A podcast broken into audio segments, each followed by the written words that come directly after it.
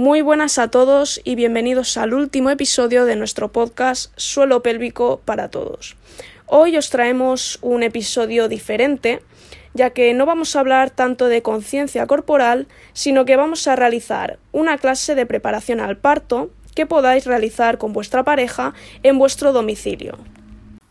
Bueno, pues para ello tendremos dos objetivos principales. Primero, buscar qué necesitamos a nivel biomecánico en el parto, en dilatación y expulsivo. Cómo mejorar para que la fase primera o la fase de dilatación no se atasque y que vaya descendiendo el feto, que va rodando y descendiendo por el canal del parto.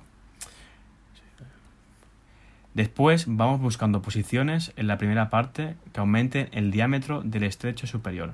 Por tanto, coxales se separan y los isquiones se unen, y esto lo hacemos mediante una rotación externa de la coxofemoral y una A B D de la misma. En el expulsivo necesitamos isquiones separados, palas ilíacas se unen y que al final el sacro haga una nutación. Y bueno, en cuanto a las coxofemorales, para realizar una rotación, que será una rotación interna y una adeducción. Para todo esto necesitamos una pelvis móvil y asimétrica, muy importante la simetría de pelvis. Es importante trabajar en las clases de preparación al parto, primero de todo, educación, educación maternal. Segundo, conciencia corporal. Y por último ya, trabajo específico, es decir, masaje perineal, epinó, aprender a hacer las respiraciones. En este último punto es importante que aprendamos a hacer las respiraciones en Z y en triple espiral. La respiración en Z se utiliza para el pujo, es decir, durante el parto cuando queremos pujar. Para realizar la expiración en Z la haremos con glotis abierta. Para ello simplemente tenemos que tener en cuenta que a la hora de expirar, es decir, soltar el aire, queremos empañar un cristal. Así evitaremos la Valsalva, ya que durante los pujos no queremos hacer una hiperpresión. Después tenemos la respiración en triple espiral, que se realiza durante las contracciones uterinas. Para ello cogeremos aire y al soltarlo lo haremos en tres tiempos, es decir, soltar el aire en tres estaciones. Bueno, ahora pasamos a una parte más activa del podcast, así que quiero que te relajes y que te tumbes boca arriba. Así que ahora que estás relajada y tumbada, lo que quiero es que tu acompañante o tú te lleves la rodilla hacia la cara, es decir, que la flexiones, llevándola a retro. Te, te mantienes ahí un momento y ahora quiero que estires la otra pierna, llevándola hacia una extensión que hará una anteversión de la pelvis de ese lado. Lo que hacemos aquí es buscar una simetría, que como hemos dicho anteriormente es muy necesaria, pero sobre todo en este caso para la fase de dilatación. Bueno, ahora quiero que participe tu acompañante, o tu pareja, o quien sea. Así que estos ejercicios siguen siendo para movilizar la pelvis. Tu acompañante se pondrá de pie y tú te pondrás boca arriba, con piernas flexionadas, con, un, con una almohada debajo del sacro.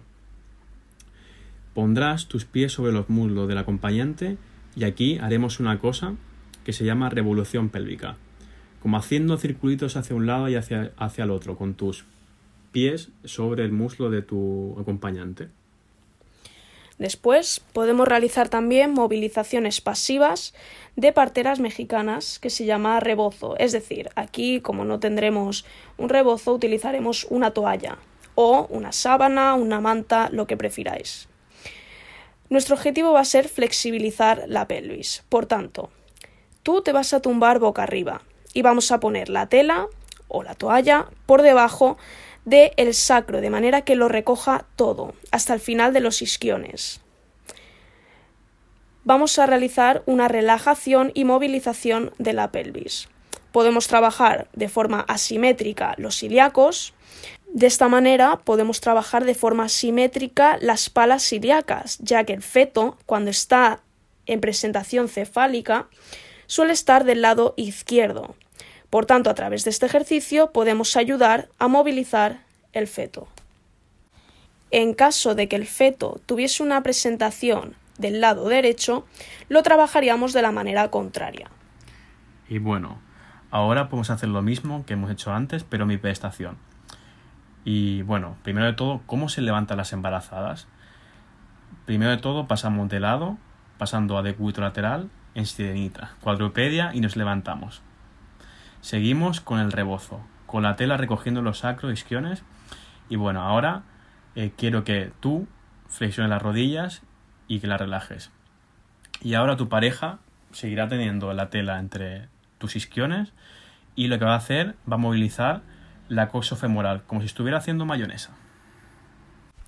Con estos ejercicios, nuestro objetivo ha sido ayudar, favorecer la flexibilidad de la pelvis, sobre todo a nivel de coxofemorales, tanto en la primera parte del parto, que sería de la dilatación, donde es necesaria una rotación externa y una A B D, como en la segunda parte o etapa de expulsivo, donde es necesaria una rotación interna y una A D D.